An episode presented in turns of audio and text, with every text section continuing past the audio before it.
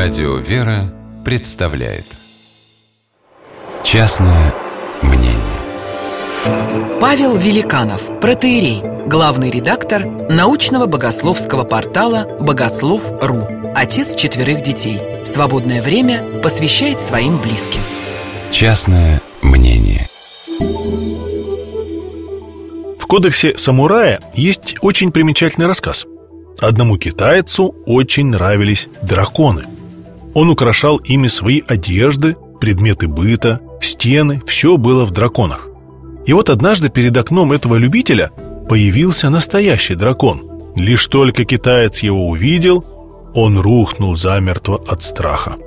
В Евангелии есть эпизод, в чем-то схожий с этим рассказом, но по сути принципиально другой. Это чудесный лов рыб, когда апостолы, скрипя сердце, послушались Иисуса и забросили сети в самое неподходящее для ловли время, и рыбы оказалось так много, что лодки начинали тонуть. Всех объял ужас. И тогда апостол Петр рухнул к ногам Иисуса и сказал: «Выйди от меня, Господи, ибо я человек грешный». Когда таким явным образом произошло то, о чем рыбаки даже не смели мечтать, их охватил страх от такой близости Бога, что вместо радости они оказались скованы ужасом. В чем же разница между этими историями? В самом главном, что было потом. Китаец так и остался бездыханным. А вот к Петру Иисус обратился со словами: «Не бойся, теперь ты не рыб ловить будешь, а людей. Станешь моим учеником и апостолом».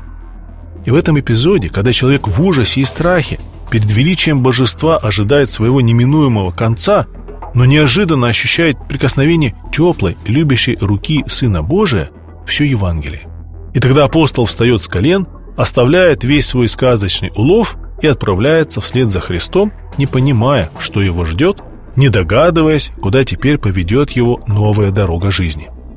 Мне иногда кажется, что мы гораздо чаще оказываемся похожими на китайца, чем на апостола Петра. Вокруг нас множество религиозных символов, святыни святынек, икон, памятных знаков, священных книг, церковных предметов. Но, быть может, их именно потому так много, что в глубине души мы не верим, что в них есть какая-то вполне реальная сила. Они выполняют роль всего лишь напоминания нам о чем-то возвышенном, духовном, или воспринимаются как православные обереги от всего дурного. Но в этом так мало христианства и так много народного, языческого. А если взять всего лишь одну или две иконы из десятков и сотен и постараться именно сердцем ощутить, пережить икону как реальное окно в горний мир, точку входа в божественный мир, быть может, тогда и наш страх при явном ответе свыше не будет таким шокирующим.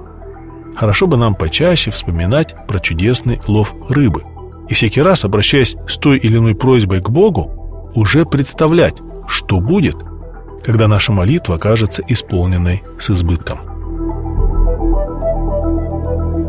Частное мнение.